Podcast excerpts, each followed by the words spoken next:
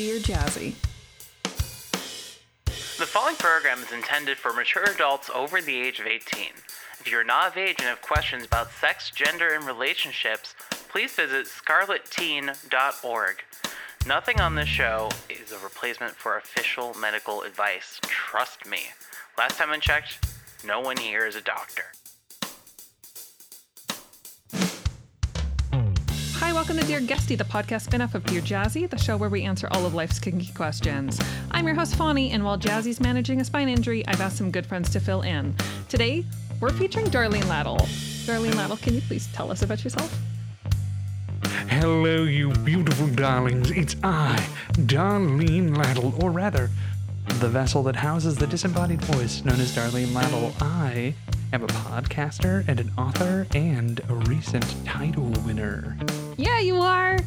Uh, I am so excited to hear about that title that you won because I've got almost no context for how that happened. Um, before we get there, uh, where can people find you on the internet if they want to know more about what you just talked about? Sure. You can find my podcast Lattle Prattle on Spotify, formerly Anchor. If you search Lattle Prattle, it should pop up. Uh, my book Gave It All Away, an ABDL femdom story, is on Kindle. And you can find me on FetLife under the name Teddy Beard, which is teddy bear with a D.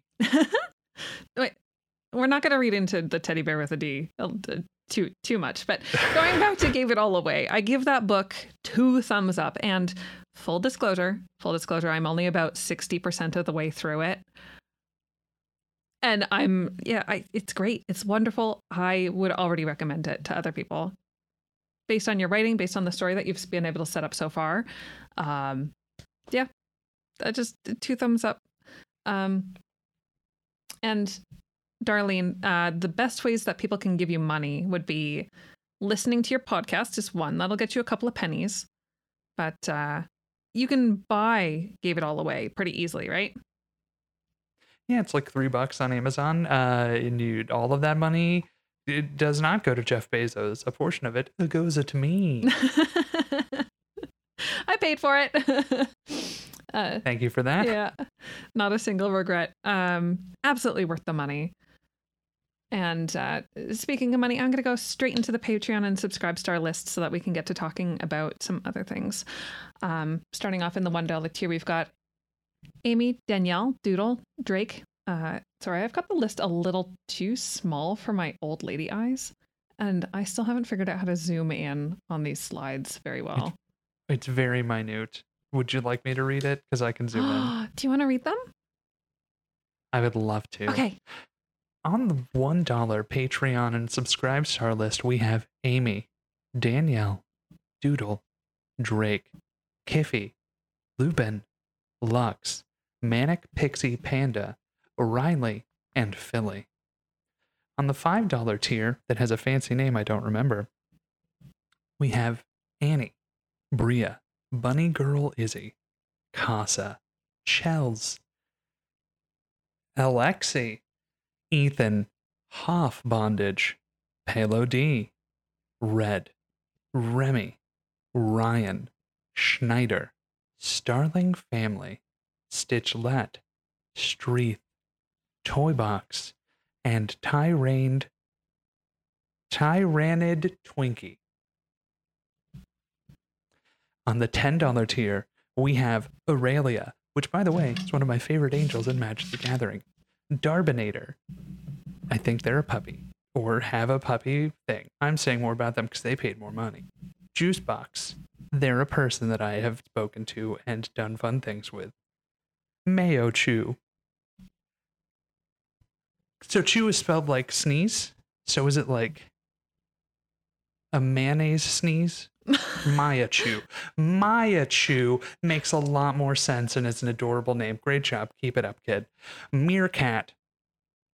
For those of you at home, I am standing up looking out of the hole in my roof that I have made to imitate a meerkat. Correct. Neo cryptid. I like this. Cryptid, non binary, neo, neo pronouns. Very good. Top tier satire, pro leftist, fuck the normies. And VAR. It's got two R's. Is it Var? Var. Var. Var. Var. Also a frog. Var. also a frog. Can't go wrong with that. And then in the $20 tier, we have Daddy Gray. That's Jazzie's daddy. Hello, Daddy Gray. We have Joe. Now, is that some call me Joe? no, let's call me Joe is uh, is two lines down from that. There are two Joes. Just kidding. We have not Let's Call Me Joe, just Joe. And thank you, Joe, for being you and, and not reminding me. Thank you. Cat Puff. It's pretty straightforward. Cat, probably Catherine. Puff, diapers, marshmallows, popcorn. I love it. Good. Soft name. Good. Keep it up. Let's call me Joe. I will call you Joe. And here's why we're going to call you Joe, Joe, because you have asked me to. And I respect your wishes. Lil Pup Tracks. That's cute. Lil Pup Tracks. Race tracks, cars. Good. Very, very classic, uh, fun, masculine baby stuff. Down for this. And then Maple, like the leaf from Canada on the flag. Fawny, you're a Canadian. We've done it. Oh yeah. Full circle. Oh, you got me. I'm in the twenty dollar tier. I've been Maple this whole time. No, Maple's pretty great. Maple adds art in the in oh, the Oh, they server from great. time to time, and it's really cute, and you should see it. Oh, I'd love to. I should. I'm in the server. I can do that. Yeah. But yeah, you read those names so well. You gave those people their money's worth just by reading out their names. It is my honor to serve. Like I can't be this turned on for the podcast. You see how that's a problem?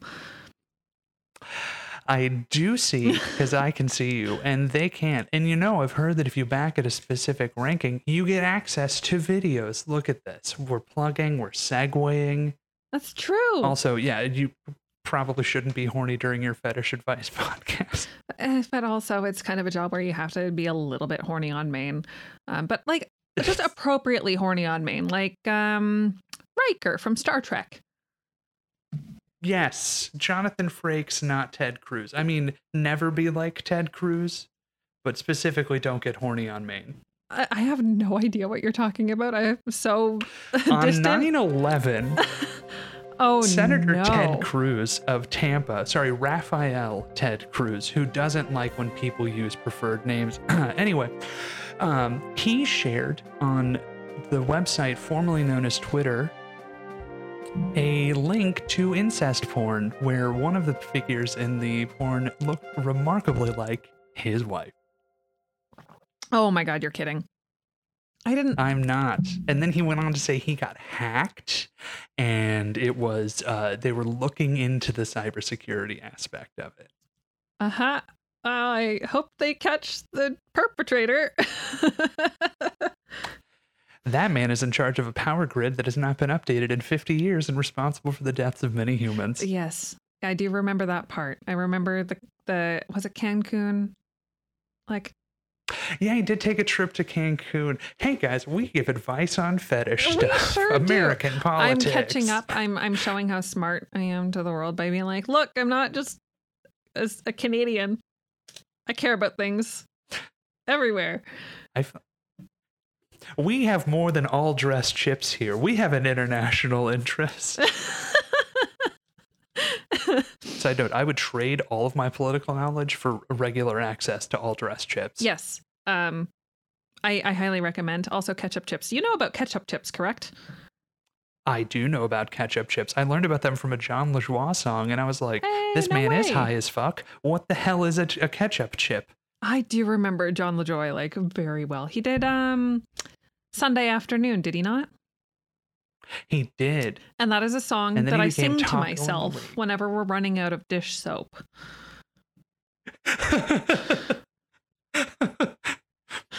I have been asked formally by multiple people not to sing Show Me Your Genitals as we are about to engage in sexual relations. What? Those are not. pe- Uh, tell me that you're not friends with those people anymore, please. I mean, I I was the one. Uh, I can't confirm or deny that. Because honestly, uh, the sillier someone is with me, uh, whenever they're getting into it with me, um, usually the better. Noted. Yeah. Um, I think having a, a healthy sense of humor uh, in all situations, well, most situations, um, just makes life better. Just makes your relationships a little stronger. Yeah. Mm hmm Maybe, maybe not at the sight of a car crash, though. Maybe don't try to lighten the mood. I mean, I love David Cronenberg as much as the next person, but uh, if you are sexually aroused by car crashes, you have problems. no, I mean having a healthy sense of humor. Oh, gotcha. Sorry. no, I'm not. Any anytime I can reference Crash by David Cronenberg, I'm going to. Fair. That was that was a very good misunderstanding. Thank you for going along with that for me. You're welcome. okay, I do need to ask uh, to get into the news segment to like a little segue over here. Uh, you saw Tiny Tails, right?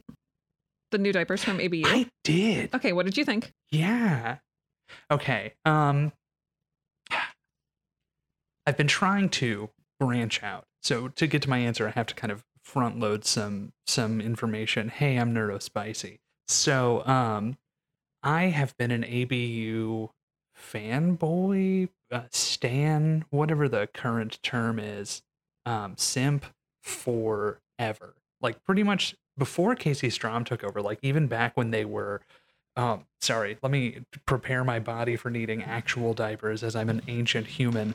Uh, back in the early thousands, before there was a, a digit in the tens place and the date, um, ABU came out stoked, loved it. I was like, super dry kids. You mean my new underwear? N- no, they were literally called a play diaper. They were not intended to be used.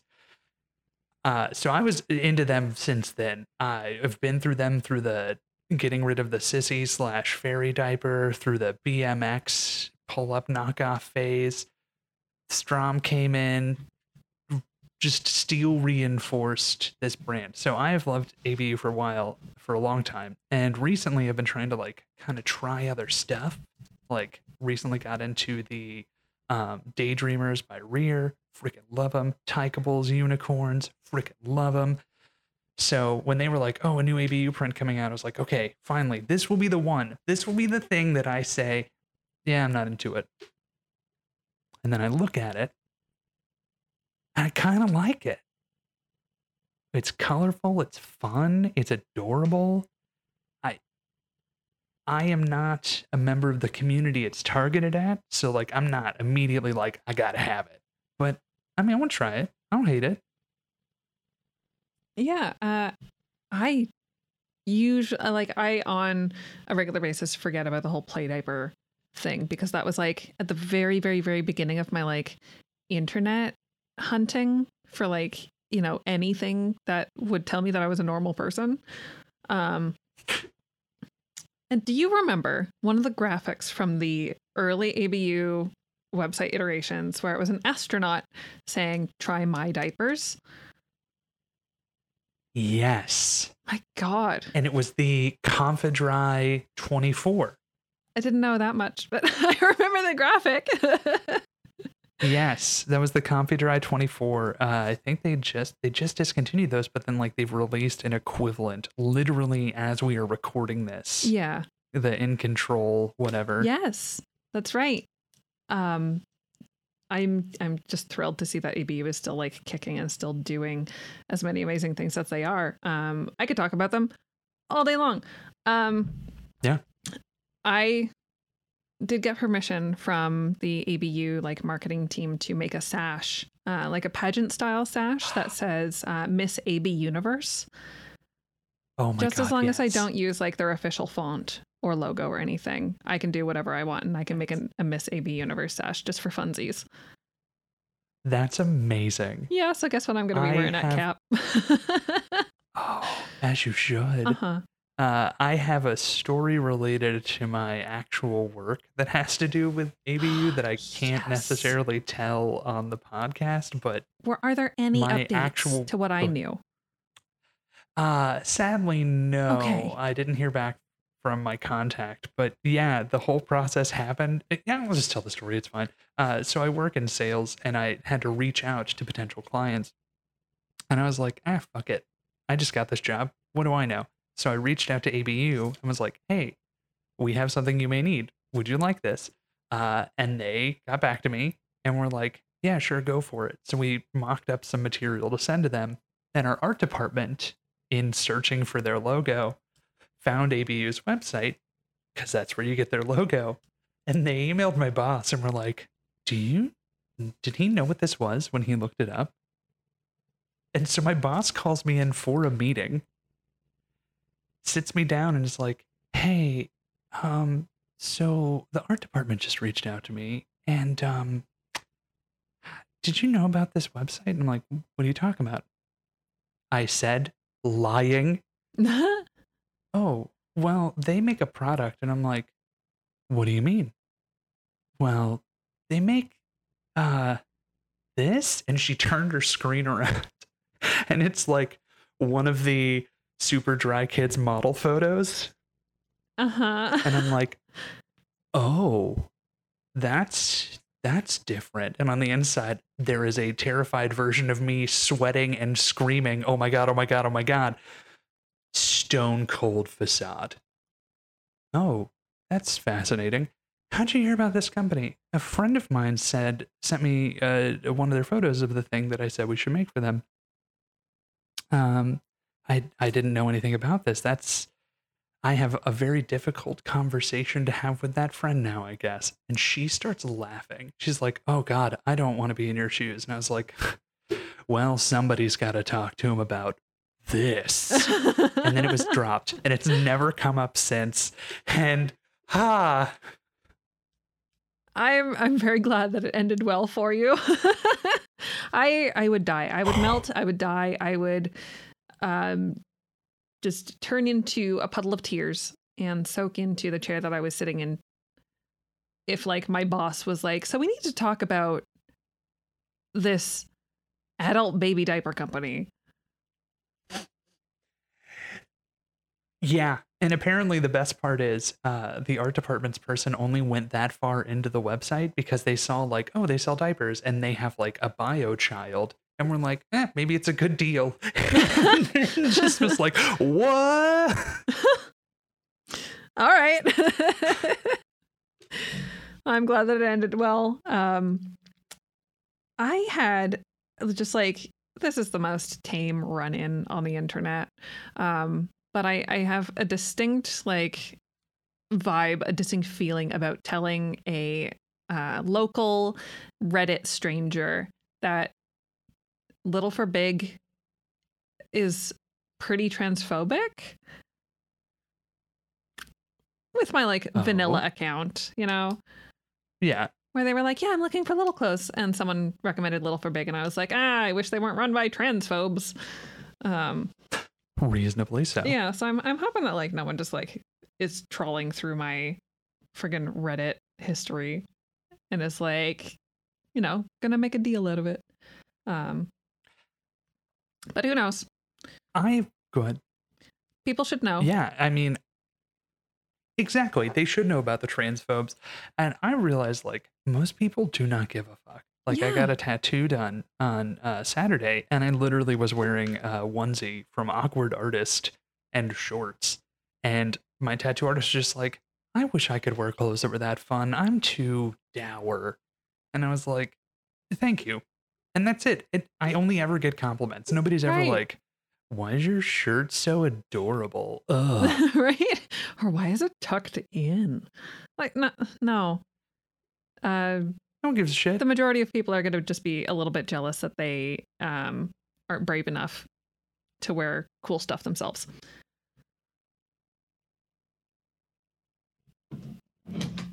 Exactly.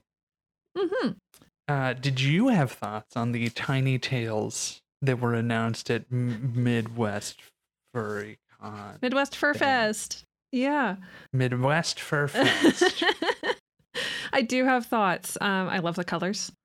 I don't know if I can get down with the positioning of the mascots on the print. That's what it is. Thank you. It seems cluttery. It seems a little too cluttery, and it seems like it's gonna be weirdly um, boxy when you're wearing it. Yes. I couldn't I was like there's something that's slightly off about this for me. Yeah. And now I know. It is that they are very close to, I'm looking at it on the website. Yeah, they are very close together on that uh, furred rump. hmm Like I like the the front of it where they're kind of in a row on the balloons. Yeah. The back of them they're positioned in a square pattern, which I don't know if I can get down with. Yes. It's, The also the positioning of the yellow one is just really I mean like that's going to yeah, never mind. That's a that's a me in a writing way. I'm like, well, use this in a story. It's already yellow there. Well, uh, well, there you go. They've put ideas in your head. Uh, they've done you a favor. there we go. Um, but speaking still kindly of, of ABU in general, uh, I'm going to tell you that you can get 10% off of your or- order of $50 or more with the code DearJazzie2410. That's 10% off of your order when you spend a little more than $50 with DearJazzie2410. Um, I still have the stash that I bought like two years ago, so I'm not going to be buying any. But what do you have your eyes on right now? Uh, from ABU, I am a sucker. Like I've seen a Oh, lot from the. Chinese market recently that are super friggin' cute. And I'm curious, you know anyone who's tried them? Have you tried them? I have not tried anything from the Chinese market. I do follow uh, somebody on YouTube who kind of does reviews periodically. Mhm. I, I kind of have to scrub their videos because I I have difficulty sometimes when it's like I'm going to give you a formal review of this product, but I'm also going to baby talk, and it's like I, I, I my brain separates. I can't. It is too jarring for me. so I Yeah. have to scrub. Um, but they have not said much nice about the Chinese market diapers. I did get an opportunity a few months ago to try Crinkle Crate. Ooh, think That's what they're called. Uh, Kit Venture, I think it is. Um, Crinkle Poof, uh, uh, Adventure Poof. It's got D and D themed prints on it. It's really nice. Ooh. Yeah. Uh. I think I've seen those ones is- where they've got like the different uh classes. Um Yeah, yeah, yeah. They're called Adventure Puffs. They're great. They're like a high quality medical diaper that has a fun print on it. Loved that. I've really just I am a sucker for the new uh Rearz Daydreamers. I know a lot of people don't like the like clear plastic shell in that, but like I don't know, man. They are very absorbent. Like I can wear them for a full work day. Um they're super cute, they're super soft, and like I hang out with a lot of traditional doms who are very like are you hydrated? Have you had your water? Are you drinking enough water? You should be drinking water. And then uh, some of them are also like scene doms. So they're like, if you were drinking enough water, I could tell. And it's like, don't don't do that. Don't take my thing and turn it into a tool for your agenda. That's making me like it more. Not fair. Uh, and so it- I am, I love it because it's like, y'all know I'm drinking my water. Get off my nuts. Okay. Aw. but now everyone knows. And you don't need a wetness indicator for it. Yeah. You're not describing a bad situation for me. Yeah. no, and I Oh no, I have I was I was on board with them whenever I first saw them when I was like, I, I see the use. I see how people could enjoy this just because like I draw a lot of art where people are like, I want to see it visibly used. And I'm like, well, there you go. Now you've got the real life equivalent. Mm-hmm. Like there is no realism whenever it comes to like illustrators showing a used diaper. Absolutely none. Oh my god, no. Make it neon yellow, they say. The bull I it must be on the ground. It must be dragging. I want to know that they messed their diaper. Well, I mean like you know pretty quickly in real life um there's some tells. It has nothing to do with what you're seeing. Yeah, but you can't smell an image. Like you can. I don't know. Some of you are very good at illustrating stink lines. Uh, like Hoff and and Juicebox and yourself, I it, it- do you just have sketch pads full of practice doodles of stink lines? like, my God, uh, I don't remember the last time I actually drew stink lines. But I know that yeah, Juice is very good at them. Very very good. Um but I think, yeah, I want to talk about Capcom very briefly, if that's all right with you. It's always all right with me to listen to you talk. Yeah. Oh, I. Oh, that was really sweet. Thank you. Um, but yeah, Capcom. Anyways, uh, unfortunately, you aren't being going to be able to go this year, right? I will not. Okay. Well, I'll have to tell you all about it whenever I'm back from it. It's happening end of February. Um, still sold out. It's been sold out for a long time. They had a second round of ticket sales uh, from like the first wave of cancellations. Um, and that's already gone.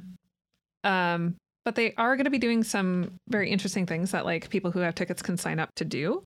Like uh, they're featuring a burlesque show um, that anyone can join. It's all attendee led burlesque. Um, and it's kind of like a more of a variety thing. So it's going to be like burlesque plus talent show sort of a thing. Um, I'm hoping that I don't Okay. have to miss that one this year. I ended up missing it last year. Total regret on that one. Ah, Um, no. The town square is happening, um, and it's kind of like a vendors hall slash artist alley slash car boot sale, um, where you can bring like new or used products and just sell them. Ooh. Yeah, so I'm going to be bringing a bunch of stuff, a bunch of art pieces, stickers, lanyards, pins, um, the sashes, pageant sashes. You want pageant sashes with weird shit on it, like um, mommy's little sog champ. I'm making them. Oh. I'm making them. Um, and then the usual bet has a term for someone who's just they're just too little for sex. Have you heard the term coddled before? C O D D L I E D. have. Yes, Yes. love it. Uh, sashes that say coddled. I know of at least three people who are going to be wearing one. I have a guess.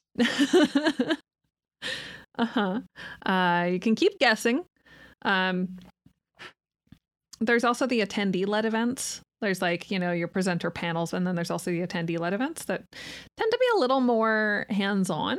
Um, Mhm. I really want to do Santa story time.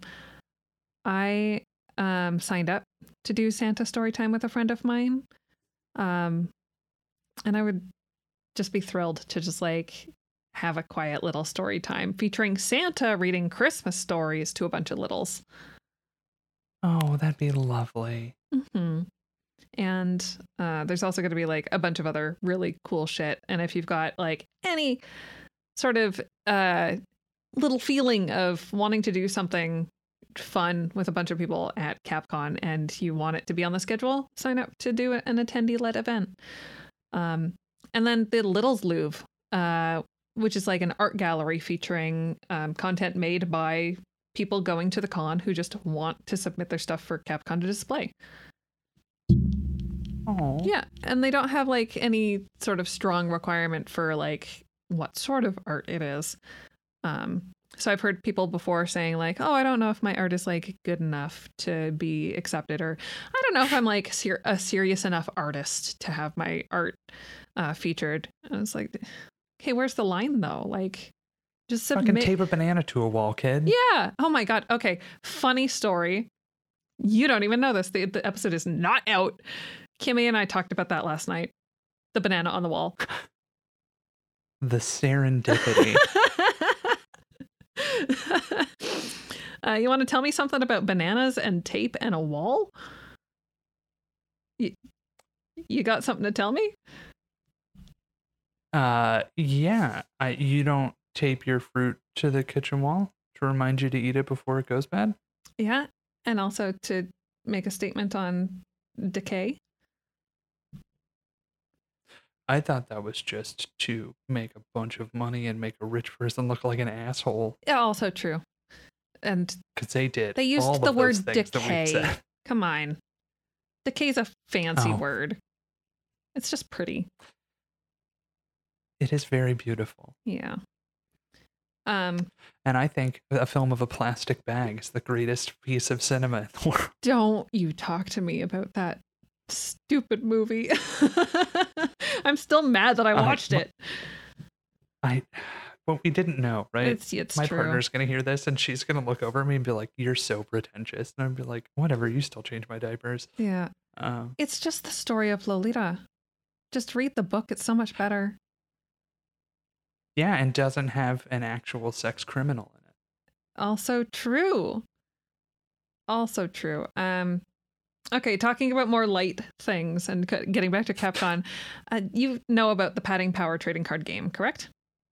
I do. Yeah, and how Jazzie and I both have like cards that you can get um where like They make a little heart hand. They do make little heart hands. Um, Jazzie wants to let y'all know that she's going to be signing any and all jazzing padding power cards brought to her at CapCon, and I will be doing the same with any Fawny cards that are brought to me.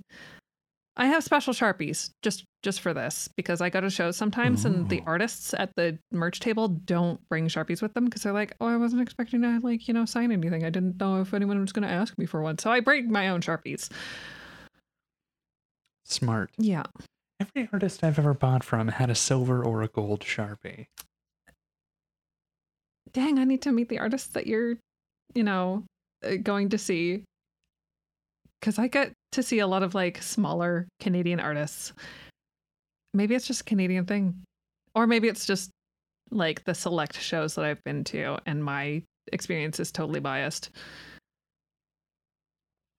Why not both? hmm Um, also talking about biases, I am biased against Patreon. Are you also biased against Patreon?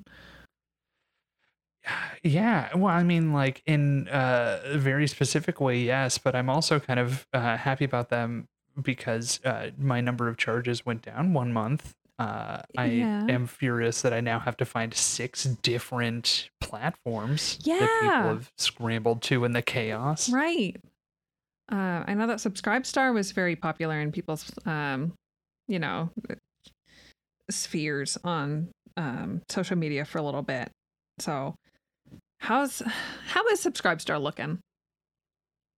Um, I was browsing through, and some people have been able to regain at least half of their um subscribership, Mm, but it does good. look like it's still pretty rough. Uh, I mean, like transitioning people to a new platform is already difficult, and then Mhm. also like everyone I follow, they said it on their Patreon while they still could, right? Uh, said it on their Twitter and their Blue Sky. Sorry, their X and their Blue Sky Mhm. and their fat like whatever platform they had. They were like, "Yo, this ship is sinking. I'm trying to save it. Please follow me."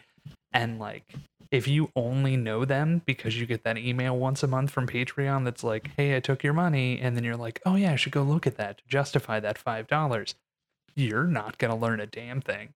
Mm hmm. Um, I had a thought in my head. Hang on. Oh, right. I am one of those people who, like, you know, the the Patreon, you know, fucked a bunch of people over, and I lost my subscriptions to um, some creators. And I'm one of those people who still hasn't Mm. gone over to Subscribestar to resubscribe to them. So I think those um like people who got like half their following back it will improve as people like me get off of their asses and you know do the subscribing steps Yeah, Absolutely. and interestingly i did get a a more clear answer from the patreon trust and safety team um, about where the line was in which content was okay and which content was not okay um, and i don't agree with them at all but i'm going to read you the blurb that i got from patreon about this they said creators Stoked for this. are prohibited from using Patreon to produce or dis- distribute any types of works featuring sexualized age play with adults posing as minors. This is also true for illustrated, animated, or any other type of creation. To provide more context, creators whose ABDL works do not cross the lines into sexualization are permitted on Patreon. Sexualized ABDL works involving, for example, nudity, crotch shots or close ups, and using childhood objects as sex toys, among others, are not permitted. Tell me your thoughts, Darlene Lattle. Okay, I have a lot of problems with that. I. You have just. Okay, I have to stop for a moment. Okay. And just a barrage of thoughts have hit me. For starters, you're not allowed to act, so is any type of acting gone? Because there's people on Patreon who pretend to be orcs. There's people on Patreon who act older. Is that now a problem? There's people on Patreon who dress like video game characters like D.Va from Overwatch. I don't know her age, but she doesn't seem like she's 21, right? So are they going to get in trouble? Probably not. I can't use a thing as a sex toy? I'm sorry. I don't support Bad Dragon because, you know, they are not cool people, it turns out. But like, some of their stuff kind of looks like child's toys. I could easily see a young person being like, whoa, that's an alien. Can they fuck a bad dragon on Patreon now? Like, what do these rules even mean, first of all? Right. And secondly, if you admitted these are adults and they have labeled their work as adults, what is the problem? Mm-hmm. Or are they like blanketing um all of this as just a little too fringe for them going public um as a as a company? Oh, if they're about to go public, yeah, that's absolutely what it is. Because there Yeah. was, uh, oh fuck, what was the platform that did this recently? Wasn't it DeviantArt? And t- uh, purge? Tumblr Tumblr did a purge. Tumblr, yeah, Tumblr did a fucking full send delete on porn. Tried to go public, wasn't able to go public, and now the ABDL scene on Tumblr's back and kicking. Yeah. Yeah um I have thoughts about this little blurb um about sexualized age play with adults posing as minors being too over the line where it's like they are treating us as pedophiles. They're treating us as criminals. They're saying we are too stupid to know the difference between an adult and a child. Um, Yeah. Uh, so it's an insult, for one. Uh, it's not protecting children because we're not children. Have never been. Check my ID. I'm still 31. Um, and then the using childhood objects as sex toys. Um, I guess, yeah, they consider diapers to be a childhood object, right?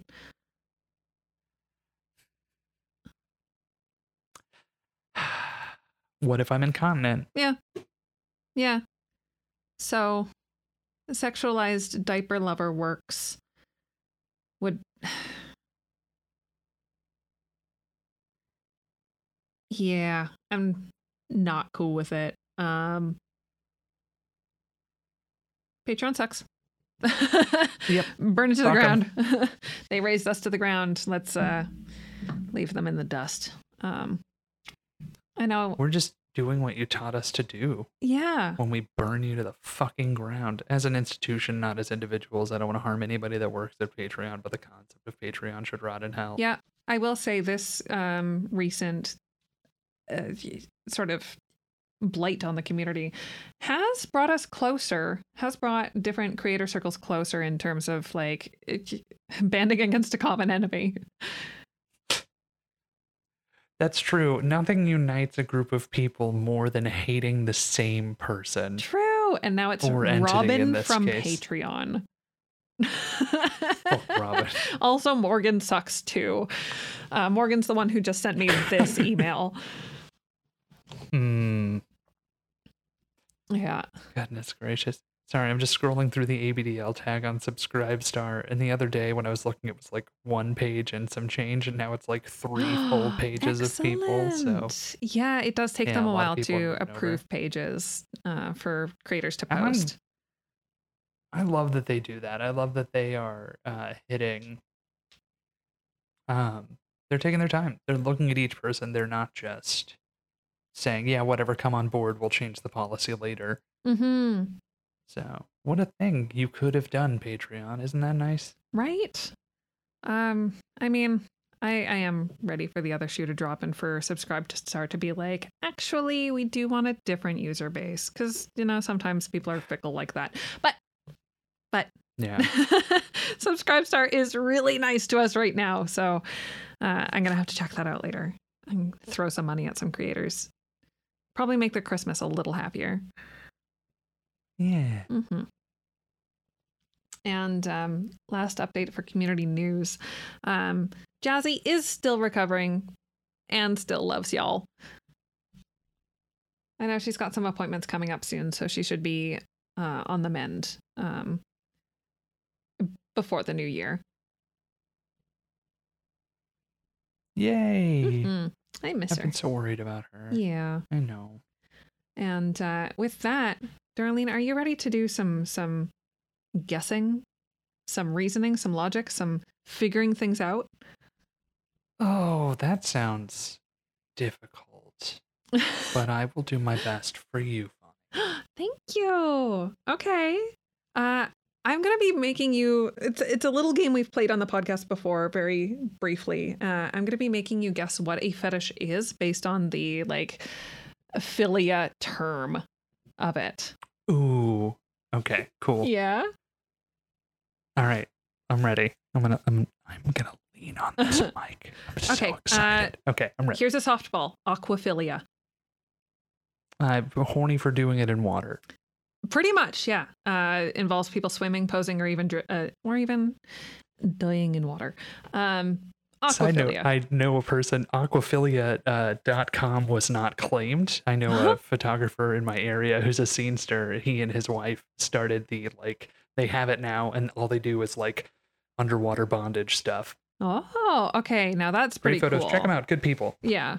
Yeah. Very good people. hmm Uh, next one is one that we've had uh, for other people to guess before. I made Kimmy and Jazzie guess what this one is. It's autoplushophilia.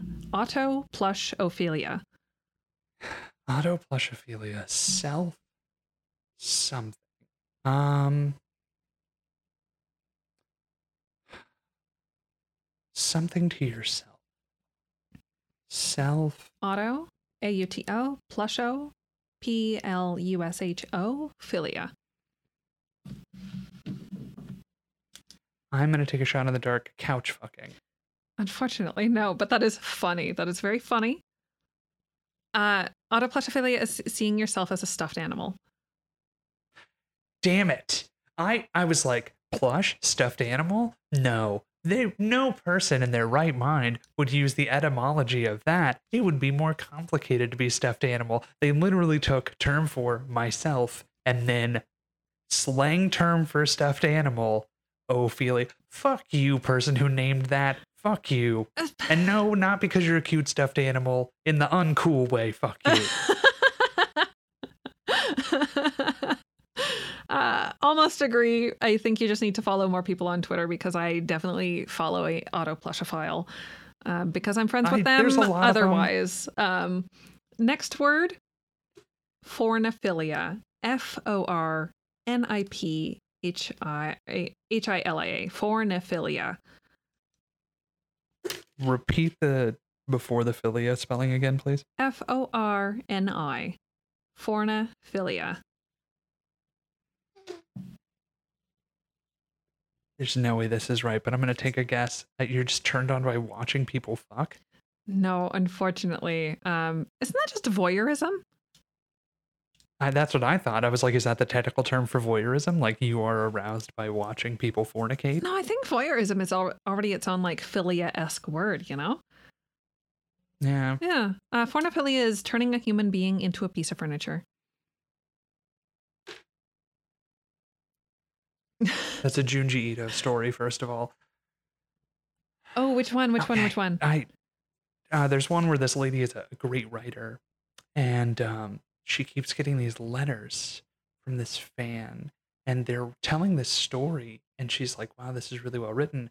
And then she realizes the character in the story she's been getting in these letters sounds a lot like her, and they're describing her day to day life, and the point of uh, view of the stories, the letters that she's getting are of this like admirer of her uh, and then they say like i've in in her favorite chair and like basically outlines how he has sewn himself into the chair she sits in when she's writing and she's just been sitting on him and like he sneaks out and does stuff uh, and then she later finds it to be true and she has been stalked, watched, and sitting on this man for who knows how long.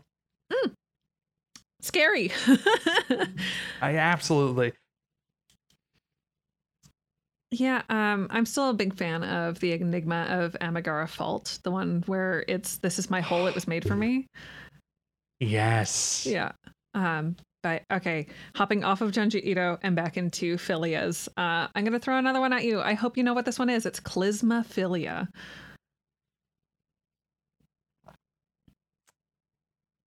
Clisma philia.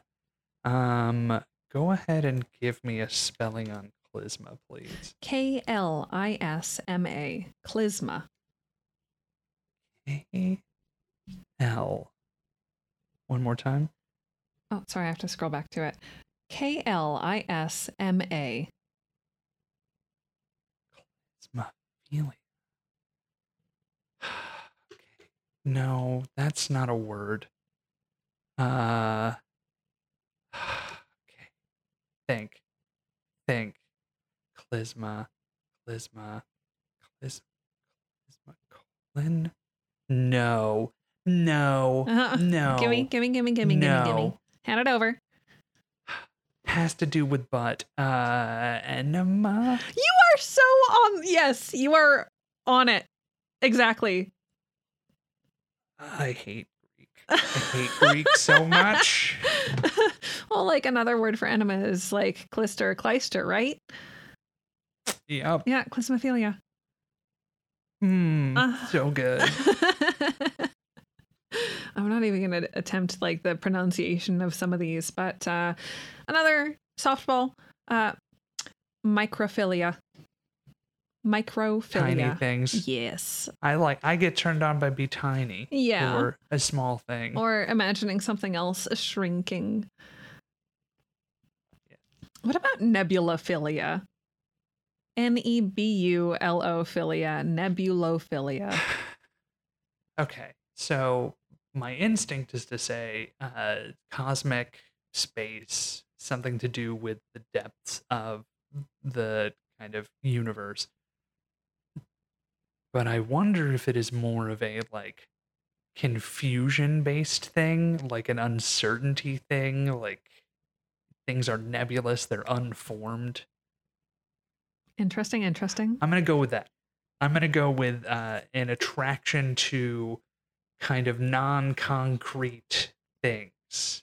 Oh, interesting. Okay, so you are like in the ballpark, but you're busy buying a hot dog and not paying attention to the game. Um, Is it farts? no, it's nebulophilia is fog that's a or gas, smoke. like a nebula. God damn it! Do you see what I mean? You're buying the hot dog. Yeah. But yeah, you were It's so close with like the fogginess. Dang. Just a couple more in here. Um Okay, okay, okay. Please tell me that this one is going to make sense to you. Uh oculolinctus. Oculolinctus. Something with I. And it's oculo and then linctus is L I N C T U S. Oculolinctus. I N C T. Linked. Something about I. What is that root? It's Greek, so you need to change some things around. Something. Uh, I don't know, so I'm going to say a silly thing. Uh, it is a fetish for staring at people through a chain link fence. I like it. I like it. It's not right. It's not correct. Um, No. Think of eye plus tongue. It's eyeball licking. No, gross. no, of course I didn't get it. I don't know. I refuse to accept that you've said this to me. Don't do that. This was a fad in Japan. I'm taking over for a second. Everybody buckle up. It's a PSA. This was a fad in Japan in like the 2010s. The kids were spreading diseases. Your mouth is a great tool. It's a lovely tool. It is a wonderful tool. It ingests, it masticates, it can even bring pleasure to other people.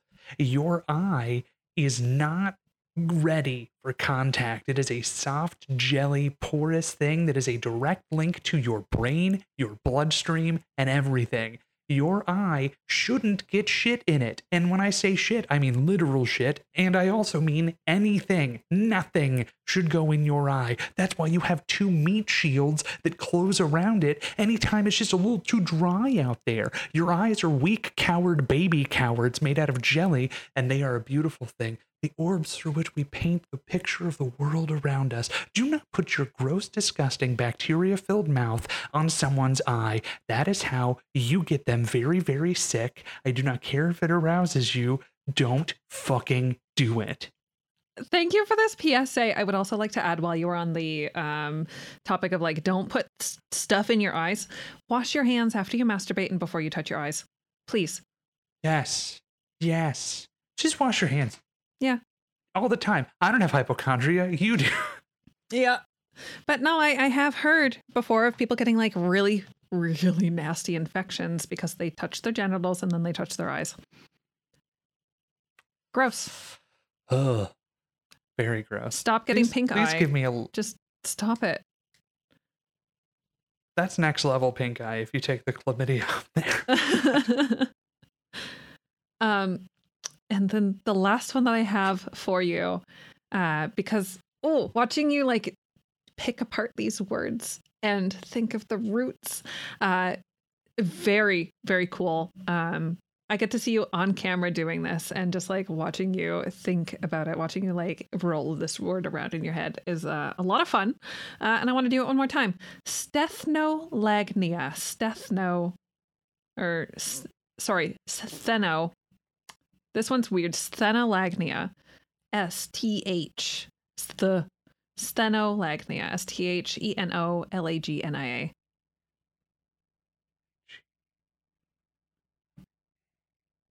Phenolagnia.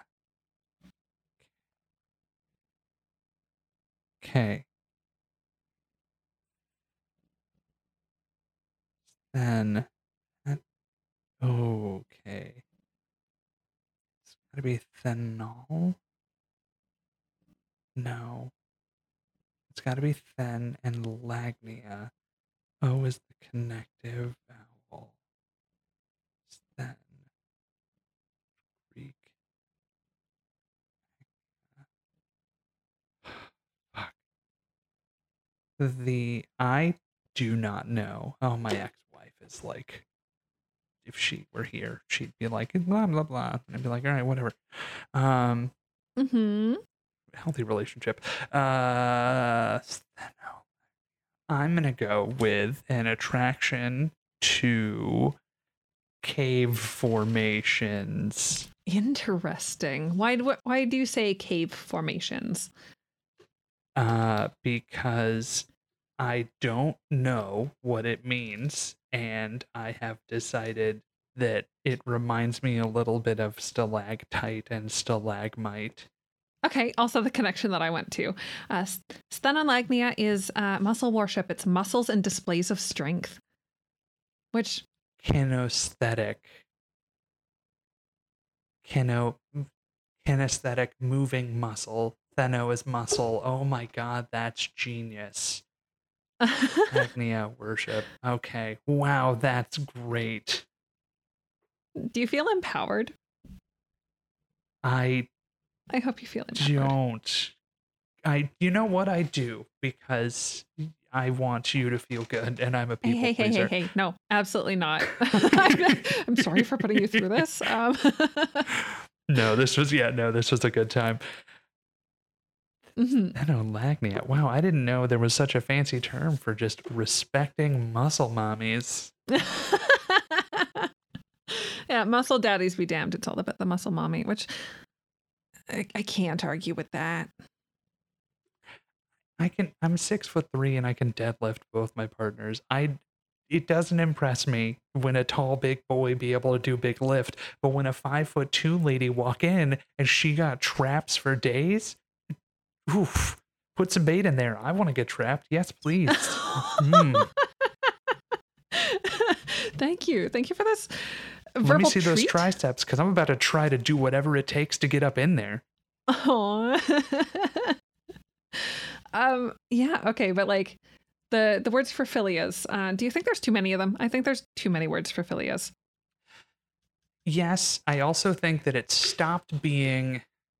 So this is, I think, a phenomena where initially psychologists were trying to do the thing that human beings love to do, where we put things in boxes and we categorize them. It's the same thing with phobias, and they were trying to find like the nine or ten or whatever, like broad categories, and fit everybody into that box. So they were initially like, oh, this person's into uh, or this person's afraid of beasts and so like we'll just call specifically spiders. Everybody's afraid of spiders. They have too many legs. It's unnatural. It's an ingrained terror because of venom blah blah blah. Arachnophobia. Great. Nailed it. Oh this person's afraid of the dark. Whatever the term is. I'm an idiot and i forgot. It doesn't matter. Um so like cool. Great. Same with uh or for phobias. Same thing for philias like oh this person is attracted to like an object paraphilia. Makes sense. Whole category. And then that knowledge became like commonplace and it became like trivia and a fun thing. So you can be like, oh, a lot of people don't like the number 13. I know that triskaidekaphobia means that you don't like the number 13. And so as scientific papers were getting or not scientific papers but qualitative research was getting released and like studies were released and like client notes were released and they were like oh they had an irrational fear of blank and instead of just using the term that is a trigger, which we use now, in or like rather most practicing clinicians should be using, um, they were like, "Oh, what a strange phenomenon! I will document it because there must be others." Mm-hmm. And then the internet just blew up into the thing it did, where they're like, "I'm afraid of clowns. What's the Greek word for clown? I've got chlorophilia or chlorophobia or whatever." And the same thing for being turned on. Uh, it's just a fun thing where if you know enough about words, you can make a big silly word and go, "See, he, he, I made a silly word for liking an anima." That's that is true. Uh, I think in that uh, sort of just just for fun way, yeah, there's too many of them. I will say that it's it's kind of nice to have a specific word for it, so that you know whenever you're looking for a very specific thing, it helps to tag it.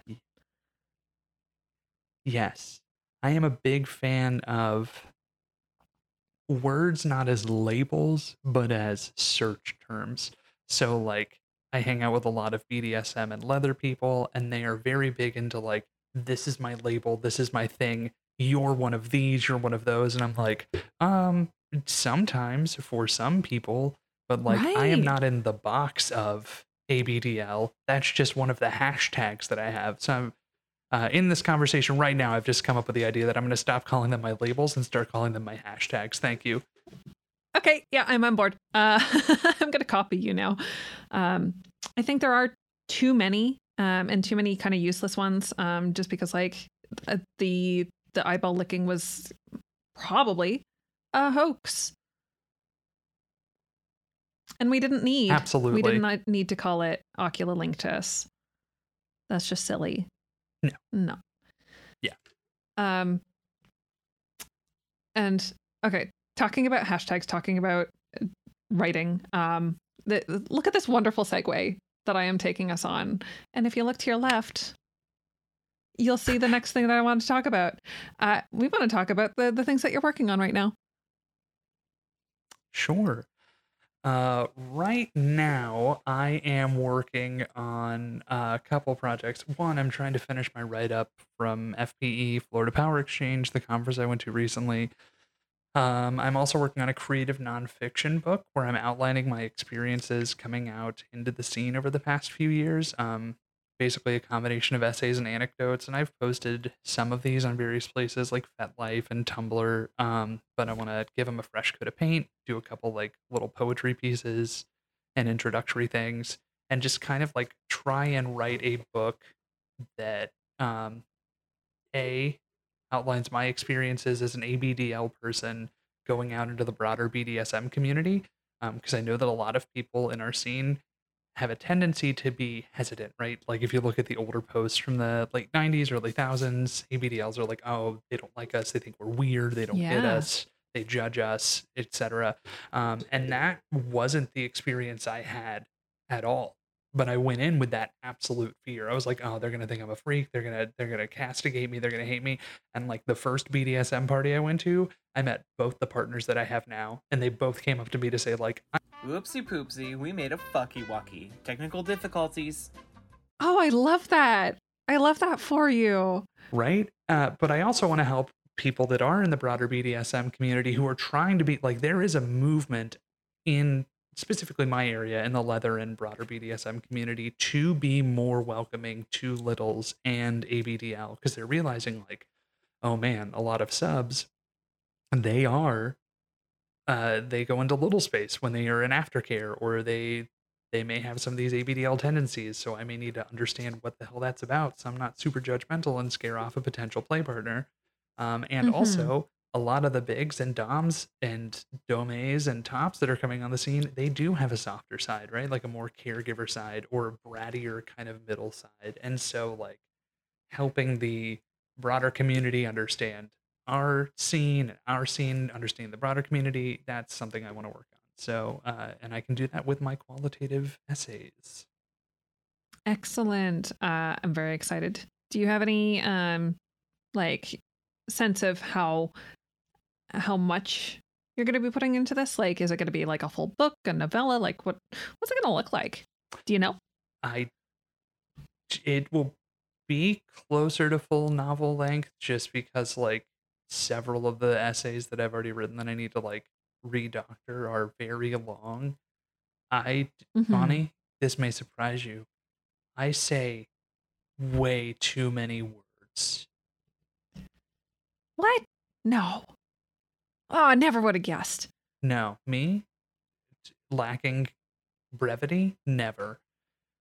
Uh, so that's probably going to be a full book, and I'm also working on an uh, urban fantasy story. Uh, uh, sorry, a supernatural romance urban fantasy uh, that's about polycules, marginalized people, and the healing of emotional trauma with found family. Because I don't do subtle okay. Yeah. And when did you start working or have you started working on that one yet? Yeah, I have. Like- uh, I got about, I'd say, like a third of the way done, and then I started a new job. And so, Yeah. if, once you get to a certain point in a book, if you are not staying in the writing process actively, the starting again sucks because I have to spend basically two days rereading what I'd already written and rereading my notes. So, where am I going? And then, what did I sound like when I wrote this? Because the book's in first person. So, it's like I can't just change writing styles. This person needs to be consistent. And then you wind up doing editing, uh, which is cool because, like, Mhm. by the third time you restart it, it's pretty much edited. Um, the first third is. The problem is you're only writing a chapter every four days every time you start it up. Yeah, I can definitely feel that pain. I have yet to get back to some illustrations. And it's not that hard because like the illustration is there. I don't have to go through hours of content to like reach where I got uh, where where I left off. But I'm still kind of looking at my work like what was I doing? Yeah, because like when you were drawing that sketch, you had thoughts in your head in that moment, like, oh, cool, when I'm doing the final layer, I want it to be in this color. I want the Yeah. light source to be here. I'm gonna Yeah. I'm not gonna put it in, but I'm thinking I'm gonna put like a stray here or a line here. Like you don't you 20 days later cannot remember what you especially if you're in flow state like if you are in the fucking zone and you've got a million thoughts Uh-huh. going and you're like i'm gonna get that one and that one and you're you're never no you're never in the same state No. of flow twice Screwed myself. Yeah. curse our lives It's true. Uh, curse our lives. But what are some of your favorite things from the past few months? Tell me about what's been good.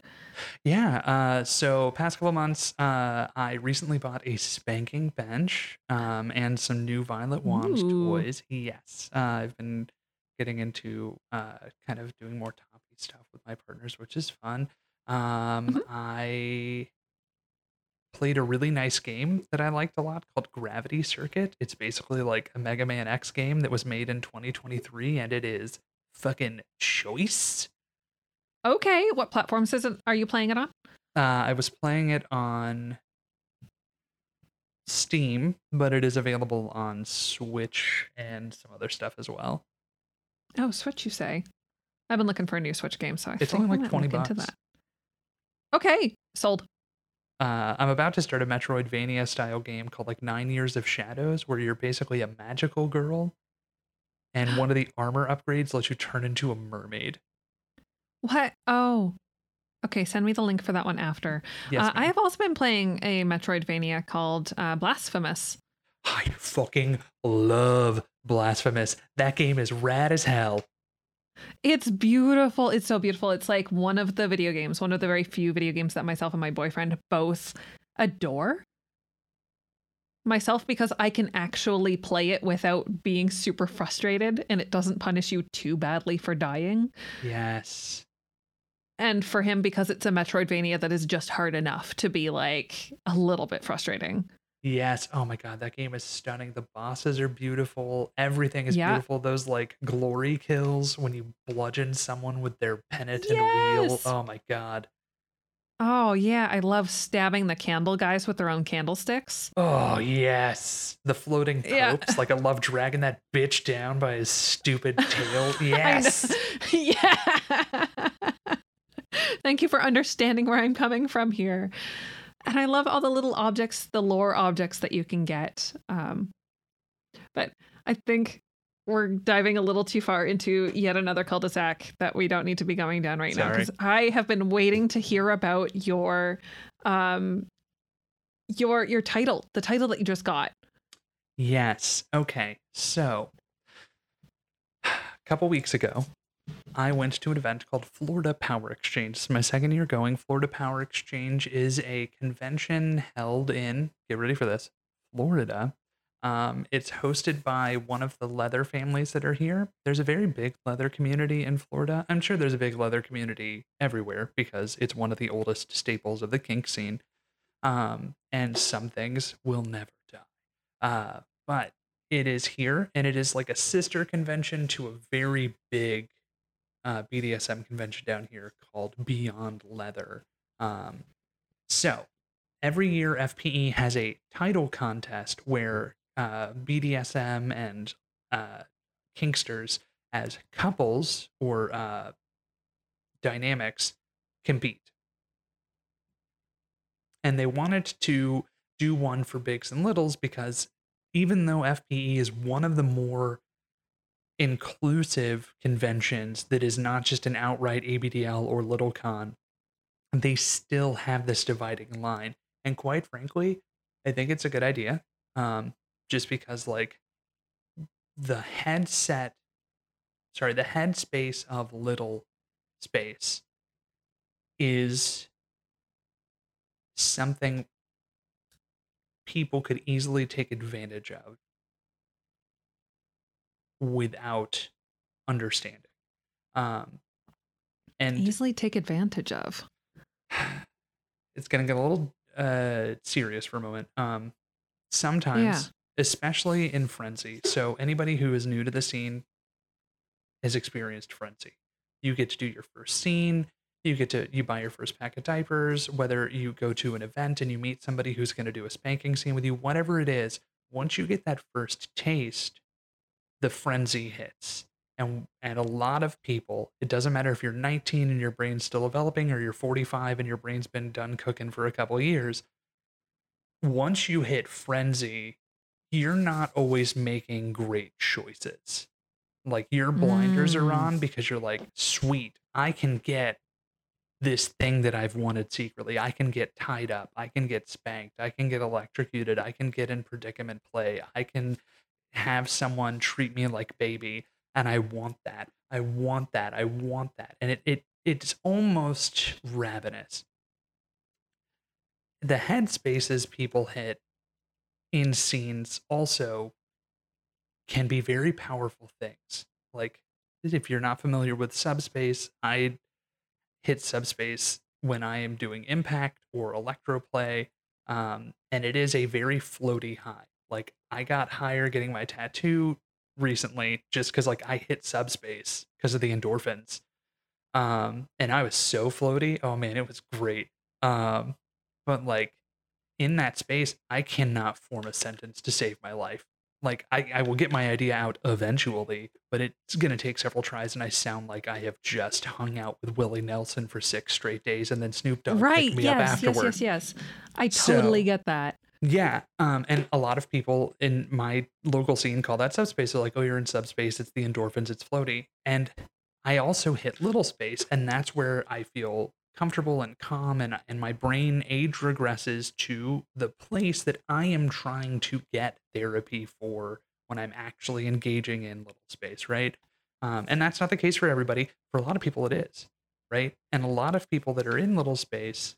Uh, are very suggestible because like their particular type of space finds them being more open to kind concepts and ideas, more open to play, more open to engaging.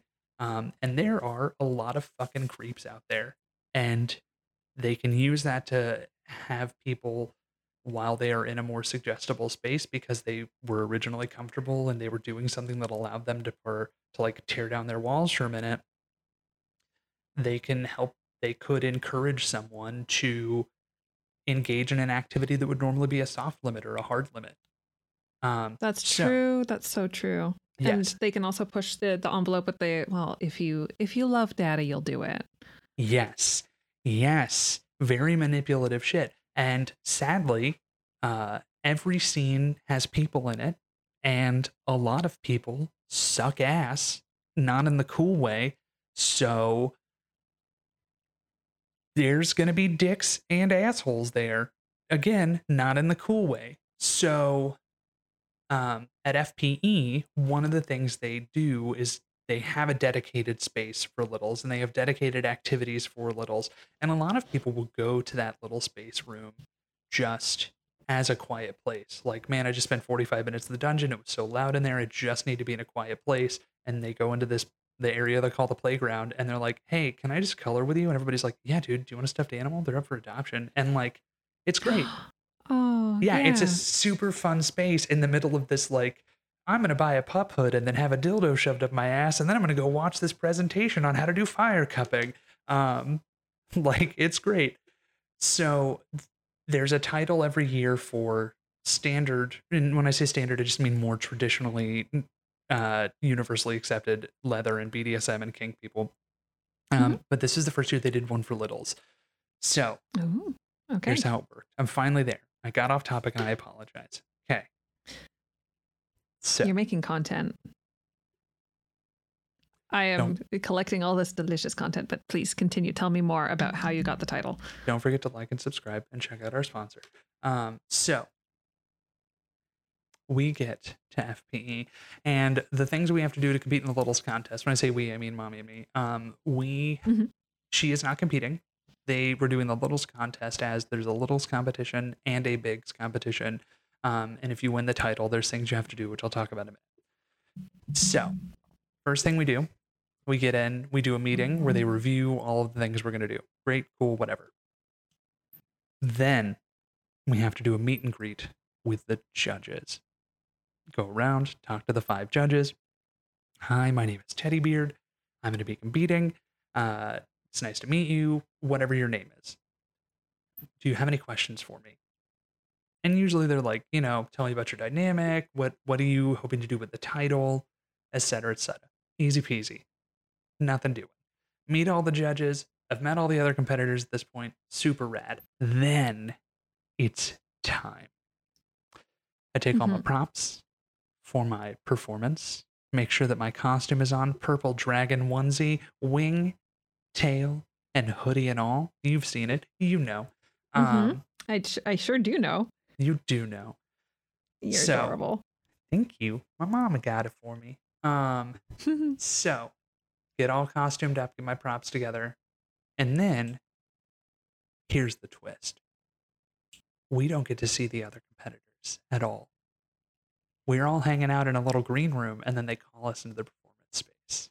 oh, So I am the last competitor to go. There are two other littles competing, and then there are two bigs competing. The two other littles, one of them is the person who brought that playground, that littles room that I was telling you about, to this convention. They are a member of the founding leather family of the convention. They have been advocating for littles and ABDLs in this area that we're in for close to two decades. The other, absolutely stunning, beautiful. She does, uh, she tends to have a situation where she'll dress and act as like a cow, but she also has a little thing. Absolutely stunning. I'm like, how the fuck am I gonna compete with this? They're hot as hell. They're hot as hell. And they are both founding members of this. Shit. On the big side, professional Dami Mommy from South the area who started the South Florida, Southwest Florida's Littles group, which has a huge ABDL Littles party every month, hangs out with Mommy Peach, uh, who's a very popular professional mommy down in South Florida. And then the other is uh, Daddy, uh, and they have been in the leather community for years and her uh baby is like the first well-known uh abdl in the leather scene in florida period. And like this daddy when people would try and give her baby shit she was like try me. So like just the most powerful protective paternal energies. And I'm like, fuck, this is, I'm just a pair of dimples and a purple onesie. God damn it. Well, here we go. So,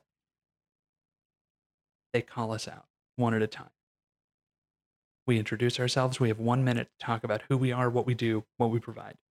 Then, 10 minutes where the judges ask us anything they want, and we have to answer them and they tell us they're like this can get serious they may ask you like you know is this uh, therapy for you? If so what may have caused that? Like what are things that you like they were like they can ask you anything and some of them don't know a lot about this so they may get really intense and i was like all right fucking bring it. So i go out i get my minute and i'm like hello. My name is actual name. I go by teddybeard on fetlife i have a podcast and a book that i wrote under the pseudonym Darlene Lattle. Podcast, I read smutty books in the voice of Tim Curry. Uh, and then I do little bits and jokes about them. The book is about ABDL. Uh, it is an emotional autobiography about the complexities I felt and the self loathing that I had to overcome to embrace the side of myself. And it is just a fraction of the journey that I experienced. It's not universal, but I think it's pretty good. And they were like, uh, and then I was like, oh, and I guess I could do a sample of the voice. Just kidding. That's my minute. Judges, what are your questions? Go. Everybody's laughing. Good sign. Then, judges' questions. Uh-huh. Real straightforward. What are you going to do with the title? So, if you win the title, you have to teach a class at next year's FPE. You also have to be part of a ceremony where you hand the title off. You also have to attend at least three events across the state where you will do some sort of teaching. You'll either talk about your experience getting the title or you will advocate and educate on your particular scene, whatever. Um, and also, you have to compete in the international title contest. So, what am I going to do if I win the title? I'm going to keep doing what I've been doing. I'm going to go out to these events. I'm going to educate. I'm going to advocate. I'm going to keep hosting events. I'm going to use what little bit of clout and leverage this gives me to start making it where I don't have to host events at my house, where I can host them at other venues. I'm going to try and get into cigar socials and uh, leather knights and advocate and teach and just destroy ignorance one day at a time. Cool. Other questions come in. I don't remember a lot of them, but I do remember the last one. The last one was posed to me by a judge who had been brought into the convention as a diversity chair because um, What? in the southeast of Florida, in the leather community, it is uh, lacking in the melanin. So I see. this particular convention was called out for that. Uh, this was Mhm. the 10th year of FPE. Last year, the um, theme was diversity. And a lot of people were like, hey, um, about that panel of people who prepare the convention, you notice anything about them? So this individual was brought on as the diversity chair. Amazing. Taller, older black woman, uh, popular in the leather community, uh, member of, uh, is she a member of that Faust? I'm not sure, but really cool. And then, as I was talking to her in the pre-judge thing, she's like, "Yeah, they brought me on as the diversity chair." Uh, and then they said they needed a judge for the littles contest, and I was like, "I don't know anything about littles. Great, let's bring them in." Final question. She says, "All right, Teddy Beard, here's my question for you. How do we improve diversity in our community?" Ooh, I've got my hands on my cheeks. I'm ready for this. Okay. Okay, I am, for the viewers who can't tell by my voice, a six foot three cis white, kind of bisexual dude, um, who has a beard and tends to wear more masculine presenting clothing. And again, I would like to reiterate, as I speak like Frasier, is super fucking white. So I, I look her dead in the face and I'm like, okay, real softball of a question. Thanks. Um, and then I go off. I'm like, listen, this is about to get political. So if you're not a fan of that, you may want to walk away. But everything we do is political because we exist in a social sphere and every choice we make is limited by our own biases. And that's one of the first things we need to do. We need to get rid of biases. And those exist, whether you want to admit it or not. Whether you think it or not, you're racist because of colonialism. Whether you think it or not, you're sexist because of the patriarchy. Whether you think it or not, you judge people who are poorer than you because of capitalism. They are the three evils. They define all of our characteristics in life. And I am so sorry because it is a fact and it sucks.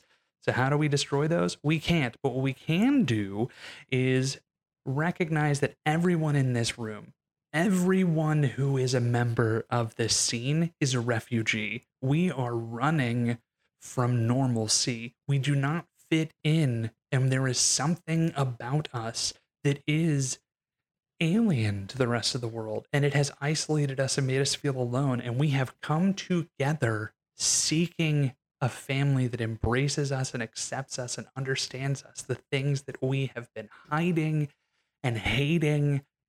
We are all refugees. So at some point many of us will be blessed to stop being the refugees the shelter seekers and start being the shelter providers. And if you do not when you are becoming the person who brings people in, who offers them safety, who offers them that welcoming, if you do not make your tribe out of people who have differing viewpoints and life experiences than you, if you create an echo chamber, you're going to start to attract a lot of very similar people. And then 10 years down the road, someone's going to say to you, Hey, you notice how there's no black people? Maybe we should fix that. And you have to confront the reality that even though you've been acting in total kindness and total openness and total welcomingness with the ambition of bringing anyone who is seeking refuge a place of safety, you've excluded people. And now you have to address Mhm. your cognitive dissonance. And of course, your national reaction, your initial reaction is going to be frustration. You're going to be mad because in your mind, I haven't been excluding anyone. Everybody's welcome. They're choosing not to come. Well, why are they choosing not to come? What are you doing that is making people afraid, right? Or not incentivizing them? You don't know because you literally do not have any relatable life experience when it comes to a major aspect of that person's existence. You only know, hey, you're in the leather, I'm into leather. You don't know Yeah. anything else about their life experience because you haven't experienced any of that and you've not surrounded yourself with anyone who does. So that's what we have to do. We have to start unpicking that Gordian knot of our own personal biases and being okay with admitting, holy shit, that was a racist thing. Holy shit, that was a sexist thing. Am I racist? Maybe. And I don't want to be. So I'm going to do that Mhm. thing less or maybe not at all. Um, and then everybody clapped, and that's when I came back to my body because I completely blacked out the whole time I was talking. I was just like, at one point, I started to zone back into my body, and I that's when I said the thing about the Gordian knot, and I was like, okay, I got this. I'll just go in the. We're going back into the recesses. Uh, we got it. Um, so that was cool. And that was the first part of the competition. The first, the that's the first. Yes. The second part was an educational element. Okay.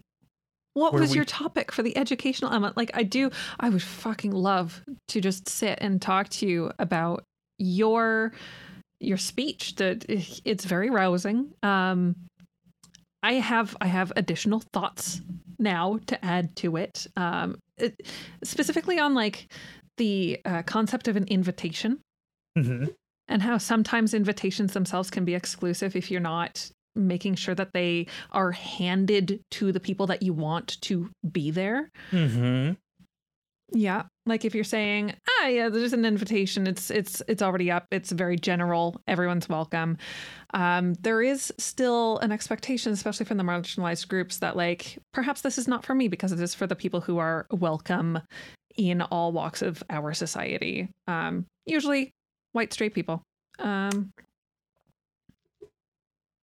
Yep.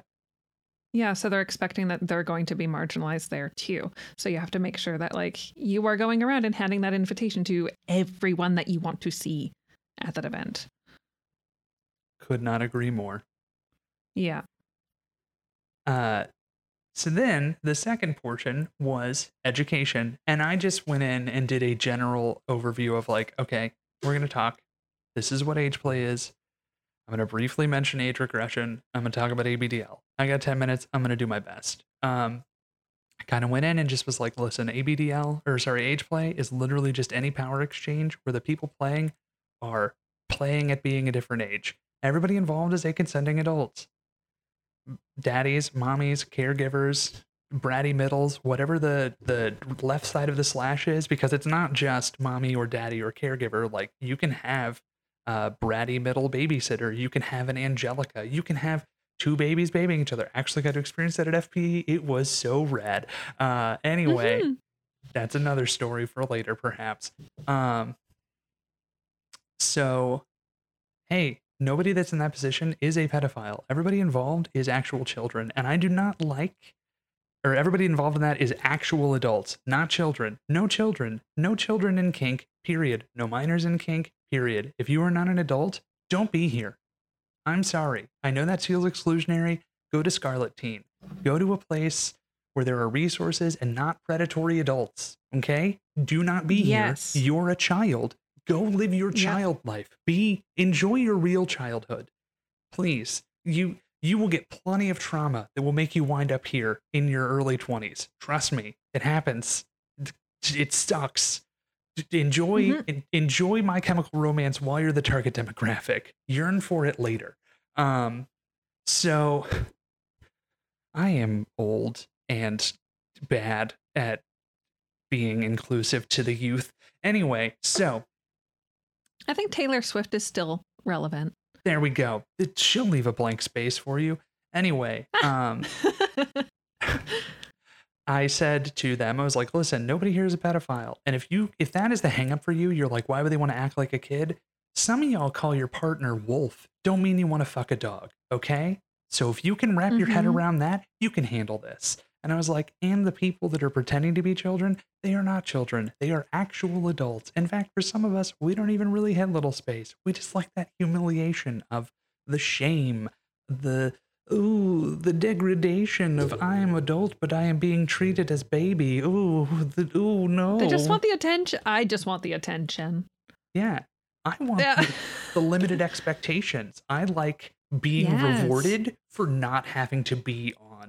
I sat here Yeah. and moved a thing around and told you what color it was, and I'm smart for that. Fucking yes. Thank you. Hell yeah. Yes, please. It has nothing to But do yes, with okay. me. But yeah. So anyway, Back to your, your educational. We briefly Yeah. touched on like age regression and how that's a real psychological phenomenon. And on Tumblr, some people will be like, uh, ABDL and, and age play and age regression are different and it's not sexual. And it's like, well, it might not be for you, but uh, this the whole thing started as a kink kid. So um, I am sorry that Instagram taught you that you can be into this and not into sex, but like some of us are, and that's okay too. Your thing is valid. If you don't want to be sexualized, I'm not going to sexualize you. That's fair don't get mad at me because I get a boner in my diaper sometimes. Like, this can happen. You got a deal. Uh, it's not about you. It's about me. Thank you. Uh, and then talked about ABDL uh, and did not get to tell the fun story about the time that I went to a BDSM event and got my first spanking and uh, my diaper exploded because somebody used a flog with car parts on it. Yeah, watching you physically like flinch away from your own thoughts as you went through that. So I was so I oh and, and nah, that's another story. Not that it'll be in my book. Um, so did that. That was my education portion. I don't know what everybody else's education portions were on. I didn't get to see them. Then it was performance time. We had a talent bid. We had four minutes. Uh-huh. First person goes on. She is going to do a strip tease to the Kidz Bop version of WAP, which is not wet ass pussy. It's waffles and pancakes. So she Oh is dressed as a Waffle House employee, is going to be making pancakes, batter and all, stripping as she does. And then she's got a chef's hat on that she was going to take off, and Remy from Ratatouille was going to be on top. Genius. Except there was an issue with her music Uh oh. her music didn't work. So they pulled up regular WAP.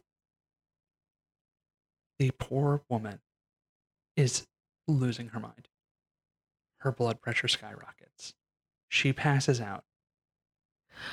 Oh no. The head judge takes her in an ambulance to the hospital. Side note everyone is wearing a onesie because all of the people who were like, I'm definitely not a little, but like little pride, you know, maybe I'm, uh, maybe I'm a middle. Uh, it's gonna be onesie night the first night. Why? We're literally having a title contest. Y'all can be a little. It's fine. You don't have to make like a whole excuse for it, but whatever. Um, so everybody's wearing either their standard leather regalia or a onesie or dressed very provocatively. And there are ambulance now coming. Oh, so good fun. Yes, great. Mm-hmm. At least she was dressed as a Waffle House employee with a corset underneath instead of like the cow Okay. bikini she'd been wearing previously as she went to the. She's fine. Everything is fine. She just uh, she got stressed out, and they were like, "Hey, don't stress." So there's now a delay. Everybody does their performance. I go out. For my performance, I have brought three large dinosaur stuffed animals and some Fisher Price instruments. Out of the Ashes by Symphony X starts playing. And I am Oh, pretending to play the yeah. instrumental part with the hands of Edge of various seat. stuffed animals. Then Russell Allen's operatic vocals hit. My hood goes up, my pacifier is out of my mouth. Now, I don't know if you know this, Fawny. I have a background in music and theater Uh-huh. and Uh-huh. opera. Uh-huh. I start belting Out of the Ashes by Symphony X. And if you don't know the song, you should listen to it. It's a fucking banger. And I crush it. Uh, and then during the Uh-huh. final instrumental section, right before the final chorus, I go back behind my my stuffed animals and like am pretending to do the guitar solos. Then like once the guitar solo finishes, just throw that stuffed animal across the room. And then we're doing the drum solo and then fuck Steve. And then we're doing the keyboard solo and then get out of here, fucking Becky. And then boom, I'm up and I'm doing that final number. I've got all the runs down. It's fucking perfect. And I, I love performing and it's, it felt so good. So I finish. Doesn't matter, win or lose. I feel great. Go out. My mommy, who is six sheets to the wind at this point, because we stopped for two things on the way to FPE good German food and good scotch. Um, there was not as much scotch when I got back to the hotel room afterward. So, uh, she and our friends that were sharing a room with her there, and they're like, "Holy shit, that was great! You crushed it! You did it! You crushed it!" And I was like, "Thanks, guys. We'll see what happens. Who knows?" Well, the judges knew. Uh, the daddy that I mentioned before, uh, she won the big contest. Oh, and the whole time we're in the green room, this person has not just found my buttons, they have walked into the elevator of my kink and just slid their hands down all of the buttons. Because, like, I'm starting to get Oh. bored and I don't get anxious or nervous before a performance, but, like, if you know green room time crawls. Like the time between Uh-huh. I am in costume and house lights are down is an infinity time. Yes. So I'm bored. I'm like checking my phone. I'm kind of looking around, sighing. This daddy has read me in like a book, and they're like, "Come here." I'm like, "Why?" And they're like, "Come here." This person gives me a diaper check just in the middle of this room, and is like, "You need to drink more water." I'm like, "Excuse me." I am one of the most hydrated people you will ever meet. And they go, "When that diaper bulges, I'll believe you." Ha! oh. Okay. what? Uh, uh. So of course I'm like, well, I'm fine. I don't need some water. And then that professional mommy dom's like, who needs water? Pulls four water bottles out of her purse, and the daddy goes, that one. Look at that diaper. And then the mommy goes, hmm. Yeah, here you go. Hands me a fucking liter bottle of water, and I'm like, what is this? What is happening? This isn't supposed to happen. No, you're all supposed to ignore that part. You don't pay attention to that part. No one likes that part. What are you doing? And that was happening the whole time between everything. So that daddy, daddy freaking confident diaper check. Uh, at one point, her baby came over and uh, she was like, Come here, I need to compare your diapers. Uh, hers is bigger than yours. You need to drink more. And we're both like, this this other fellow giant human and I are just like, I don't uh why are our cheeks so red? Why are words non-existent? What? This isn't supposed to happen. This is a leather convention. You guys are supposed to Uh-huh. want to smoke cigars and be like, look at these weird freaks in their silly clothes, not like us with our leather straps and uh fucking chaps. What are you doing? Making me feel included and also immediately hitting all of my check marks. Stop it. Um, so we win. They win the big title. I win the little title. We get a big badge. I get a huge badge that they're like, it's a patch. It goes on the back of a leather. Oh, you don't have one of those. And I was like, no, I don't. So uh, the person who designed the patch, which is super cute, it's got our state on it, it's got a paddle on it, and it's got a rocking horse on it. It's very cute. I don't know why I'm not showing it to you right now. There's a picture of it on my FetLife. Um, I did see a picture of it. You did show us a picture of it. okay, sweet. Um, It's very nice. Thank you. Uh, so they're like, oh yeah, you can't do that.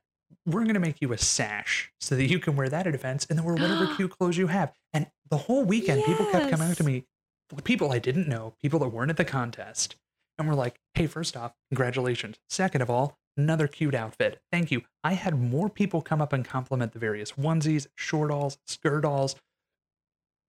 People ask me like, "Hey, can I see your diaper just because I want to know how cute it is?" Oh my god, it's got unicorns on it. Where did you get that? And it's like, you're not into this. You're dressed as a dog with no pants on. But okay, sure. Here you go. Uh, I, and it's just it was so lovely. Um, and then they also gave me a wooden crate filled with fucking crazy toys like squirt guns. The best truck I've ever gotten. It's a tow truck. All the parts work. There was a dragon that's also a robot. There is a dinosaur that make Godzilla sounds. And there was a stuffed Okay. shark. I was like, and I get a box? Fuck yeah. I'm a sucker for a rustic wooden crate because I look like I'm a member of Mumford and Sons, and I, I lean into that. So of course I'm gonna love me an old unfinished wooden crate, and then you filled it with toys? Of course. Thank you. oh, that sounds magical. Congratulations to you. Thank you. you. Thank you very much. I much. think, yeah, you are extremely well deserving. Like, I already knew that. I've spent countless hours with you in various regards. Um, you're one of the most well spoken, one of the most eloquent people I know. Stop it. Oh, did I did I find a little button? No. Did I find a, a sense of this little button? and I'm, Uh, gonna, oh, I'm so sorry you are cherry red right now. Uh, thank you very much for the kind words. I appreciate it. Okay, we're not gonna very much. not gonna get you to tears because I still need your brain to answer a couple of questions from the Dear Jazzie uh, podcast Discord. Ooh. I'm ready. Yeah. Um, if you want to read along, it's on one of the next slide. Yeah, the next slide. There you go. You're on the perfect slide for that. And I'm going to start with this really long one. Um, and you know about the usual bet uh, and their um, format. hmm Um, we've got a, a fan of the usual bet and Dear Jazzie asking this first question. Darby Darbinator uh, asks and says, Dear Sophie and Chloe, that part's cl- crossed out. Dear Jazzie and Fawny, I have a weirdly unique problem. So I went to college to become an elementary school teacher, and I'm not going to get into that whole adventure here. Uh, but now it's really hard for me to look at a lot of like little stuff and like toys and workbooks, etc., without going into teacher brain and evaluating them based on how good I think they would be for teaching, and what's and what skills they present, etc. And that's not to say that uh, they can't be enjoyable in their own rights. Or, sorry, I wrong emphasis on syllable here. Um,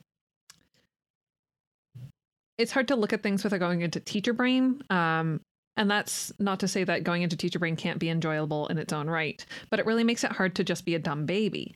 Sort of adjacent to this question, I wish they made higher level workbooks like, but like themed totally baby, like a calculus workbook that has like dinosaurs and shit and feels really little and still like holds your hand going through it.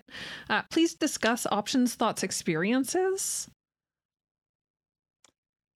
Uh, do we want to? What do you think, Darlene? Okay, so I feel like you picked this question just for me. I also have I had did. this exact experience. So my background is in education, um, and I got a degree in elementary education uh, and philosophy and music because when you're going for poverty, you get the hat trick. Um, You are a Renaissance little. that's right. yes. I am truly well versed in all of the ways that will not develop an income. Uh, so, yeah, there is a phase, and this happens with anything. So, you've gone inside baseball. Once you learn about something, it is so difficult to appreciate that thing holistically. So, I've done a lot of video development. When I'm watching movies now, it is so hard for me to not analyze the technique of filmmaking Yes. when I am Okay. listening to That's music. me and costuming. Yes, right? Because you've spent so much time under the microscope, or behind the microscope, rather, analyzing this thing that now you're not really paying attention to the shade it contributes to the whole rainbow. You're analyzing that brushstroke intensely, right? Metal Because- grommets on 18th century corsets. Exactly. Your immersion. Um, Yeah. Okay. Continue with uh, Yeah. your experience with movies. So, and the same thing with music. Like, I have a background in music. So now, when like one of my partners is like, "Oh, I heard the song. It's really great. Listen to it," and they're trying to tell me, "Hey, listen to the lyrics. Listen to the vibe of this," and I'm like, "Okay, cool. It's in four four. It's a boom clap. Uh, this is an Andalusian cadence. Uh, that arpeggio has been done 16 times better by Marvin Gaye. Uh, they're nasally. Um, okay, that's an interesting choice. And like, I'm not even. They're like, you're not listening to the song, and I'm like, yeah, I am. I'm picking apart the song. They're like, no, you need to listen. When so I've had this experience with educator supplies, and what I have had to do is I can't stop myself from being analytical, right? Once that genie's out of the bottle, it's done. So if I can't go back to that place, I had to develop a new way of thinking. And for me, it became less about finding that as a trigger for little space. Because for me, this is all ritual. Like little space, the head space is a sacrament I achieve by performing the right ritual. I turn on, I, I, I put on my sacred garb of my crinkling pants, and I raise to my lips the sacred juice in its holy vessel of the bottle, and then I adorn my festoonments of the pacifier and the the onesie and then I prostrate myself in the sanctuary of my playpen and then I go through the sacred motions of moving the stacking ring and putting on the the holy play of Oswald or Bluey or whatever and then I have achieved enlightenment and we reached the zen of babyhead um your face right now is a delight um and so just every word makes my smile get a little bit wider. So, um, if the ritual doesn't work anymore, it doesn't mean the ritual is broken. It means that you are growing as a person, and that's meant to be celebrated. So, one of the ways that I started to change that when I started using actual like children's materials as an educational tool and like started evaluating them to be like, oh, this coloring book is terrible. It, the anatomy's incorrect, or like this resource is terrible. It's not teaching the uh, most up to date methodology. The pedagogy's off, whatever. Is that how you pronounce that? Pedagogy? Yes, uh, pedagogy, pedagogy, Okay. either one works. No one's gonna fucking. Do you think an ancient Greek person's gonna rise from their grave and go, "Ah, that's incorrect." Also, Zeus fucked my daughter. Like, no, they don't care. They're dead. Uh, and Yeah. everyone knows what you mean. Language is made up. If you understand the It's true, intention of what true, someone is saying, it's fine. I sorry, I got to do a debate with somebody from the tri-state area who tried to tell me how to pronounce drawer earlier, and I was like, "No one's wrong Ah. here. I know what you mean. It's fine." It's a dialect thing. Shut up. Thank you.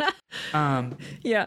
Uh, I did get to use the word pedagogy the other day when I, we were talking about the Muppets Christmas Carol. Um, listen, it makes sense. you don't have to you don't have to ever justify using the term pedagogy or talking about Muppet Christmas Carol to me. Okay. Right? Yes.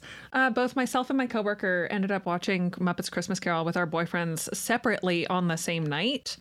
Um, and then, you know, she was asking about, like, oh man, school seemed so hard back in those days. Do you think it's, you know, much uh, harder now? Or are we actually, you know, uh, having an easier time? And I was like, well, that's a nuanced question. And also, uh, if you're going to be talking about, like, um, math changing and everything like that. Um, that's a whole thing about pedagogy. And she was like, sorry, what? And I was like, oh, the study of studies, you know? You was like- know. What?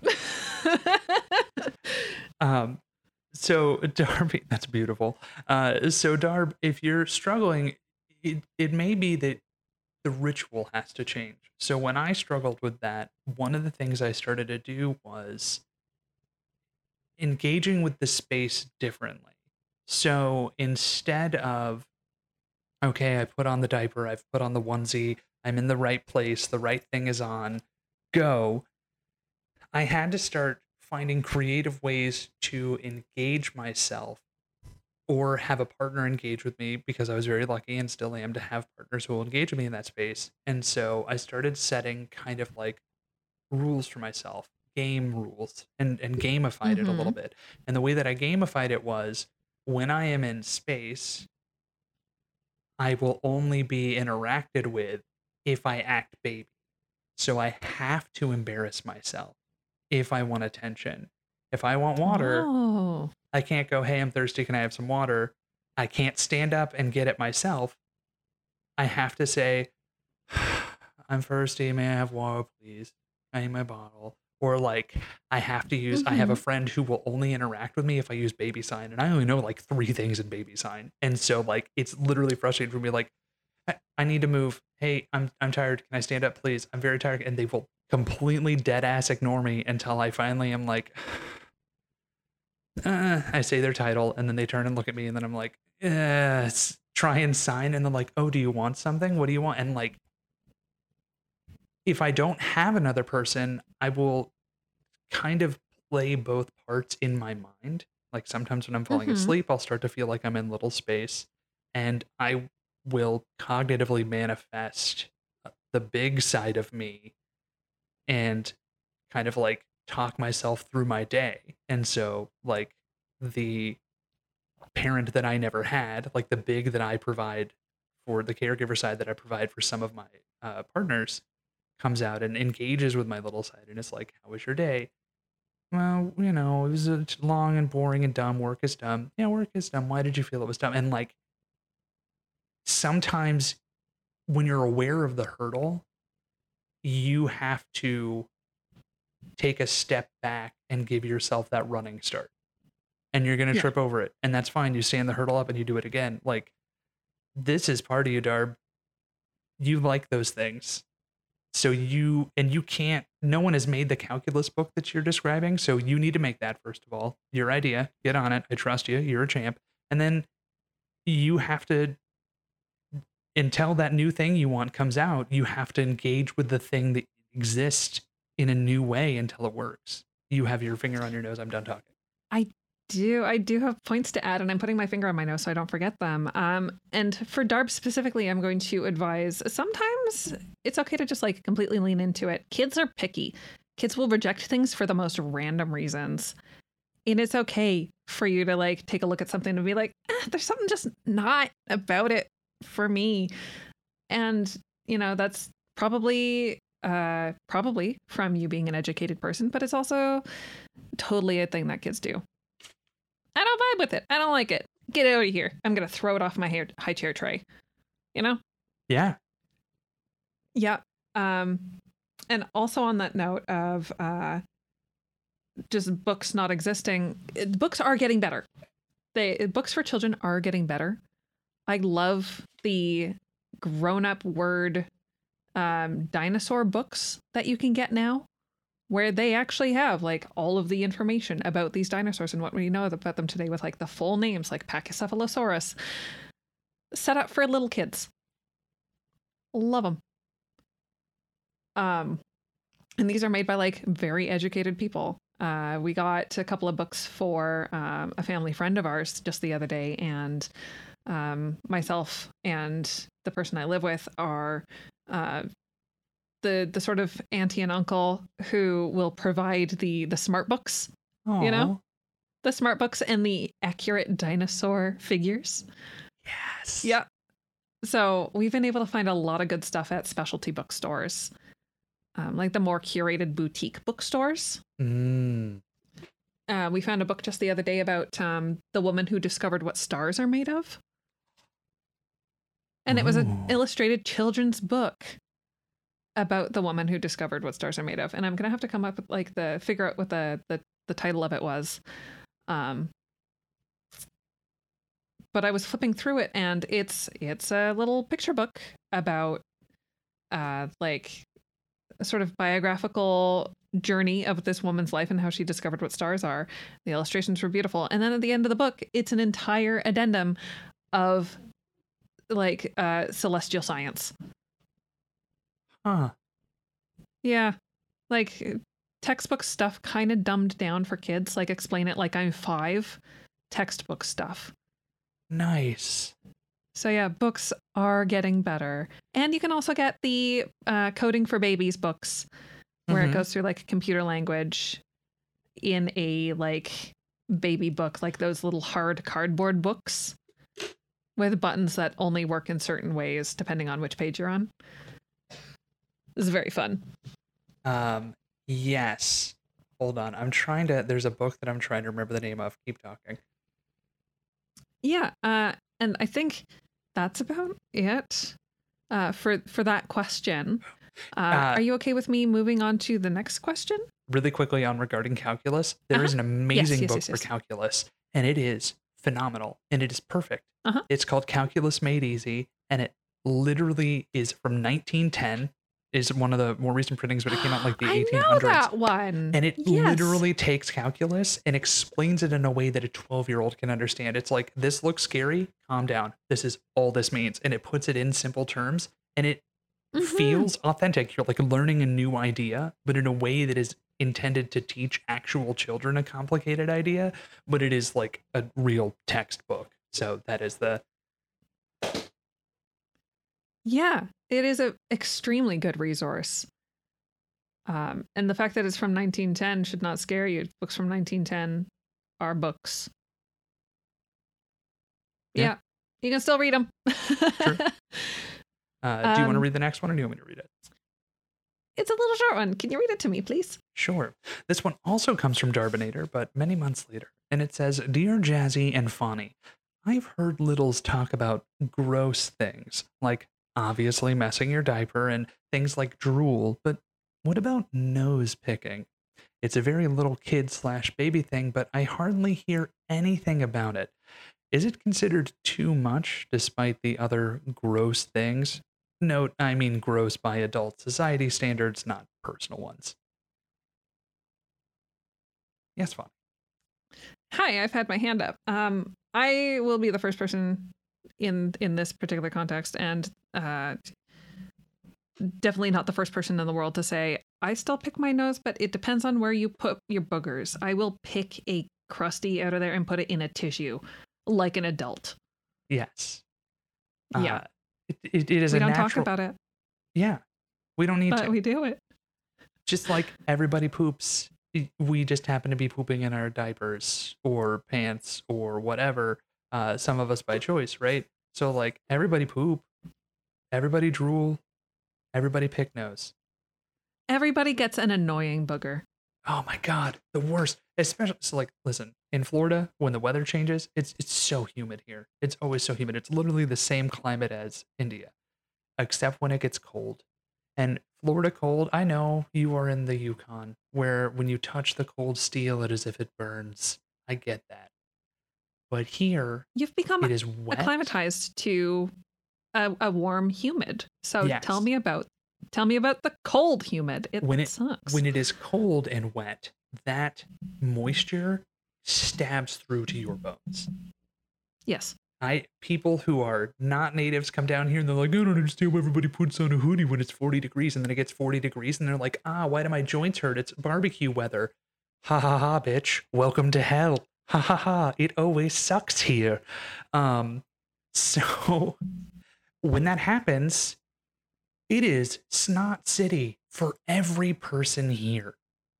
And it is Mhm. everybody does the little like classic finger on the nose one. That is adult nose picking. And are they flicking their bugs anywhere? No, because that is a gross, innate safety way. That is a thing that was inside your body. It needs to go in the trash or the toilet. It does not That is go. a thing that your body produces to capture germs. It's full of germs. It's gross and full of germs. Um, Yeah. is nose picking okay? I mean, anytime you're scening around other people, you're gonna do a, a negotiation anyway. And if you're not doing a negotiation about what is cool, what isn't cool, hard limits, soft limits, et cetera, et cetera, and a safe word system for even just like non-interactive things that can happen in a scene that you want to like hey this is breaking my headspace i want to call a yellow on that let's talk about how we're going to go about you nose picking because if it's the thing you need to do cool let's figure out a way for you to do it that doesn't gross me out Oh yeah. you should be negotiating this stuff with the people you're scening with anyway. Um, and if that's not something that's integral to our community, the ABDL community, that is something we need to immediately incorporate into every conversation we're having. Yes. Yeah, squicks or squicks. Uh, I want to talk about squicks. I think kids these days are calling it the ick. What gives you the ick? Yeah. Um personally, I don't think nose picking is too much if it's if it's a thing that you've kind of talked about where it's just like, ah, it's something that I just do when I'm feeling little. I will still use a tissue. Or I Mhm. will, you know, expect you to hand me a tissue because you're the big in the situation. Right. And hey, Yeah. there's a space there for dynamic play, right? Like maybe it is gross and you're you're scening with a middle or uh slightly bigger little. They see you picking your nose, they call you out on it. And not in a like, that's disgusting, I'm ending the scene, you're a grown person, act like it, but in a like, you, you're picking your nose, only babies pick. That's fun. There's look at that. Everybody's got an engagement now. Or like you've got a caregiver there, right? And they see you reaching for the nose and they walk over with the freaking Kleenex, put it on the nose and say blow. Boom. Look at that. Amazing. Done. Okay, I'm definitely team nose picking now. There I- weren't teams before. I'm reticent to go on record in a way that that can be clipped. So uh, I quietly stand behind you. okay. Thank you. I appreciate you. Um, and I think with that, our questions are covered. Are you good to get to the outro? I am. Okay. I don't want to end this conversation, but we are rounding two hours now. Um, Hey, Jazzie, So I hope you liked editing this. yeah. Uh, hi, Jazzie. I'm so sorry. And Listener, thank you for listening to Dear Guestie, a podcast spin off of Dear Jazzie. Dear Jazzie is an At Odds with God production hosted by Jasmine Starshine and Fawny ABDL. Check out Jazzie and Fawny's social media links, Dear Jazzie's subscribe star link, and the Dear Jazzie merch store link at atoddswithgod.com. To join our Discord server or ask us a question, reach out to us at dearjazziepodcast at gmail.com. And Dear Guestie, Darlene Lattle, what's your podcast sign off tagline? Sure. I look forward to you listening to me again. And remember, whether you're a top or a bottom, a switchy little brat or a wholesome scoop of vanilla bean, you deserve to be cherished. So if no one else will, love yourself. Have a lovely day, my darling.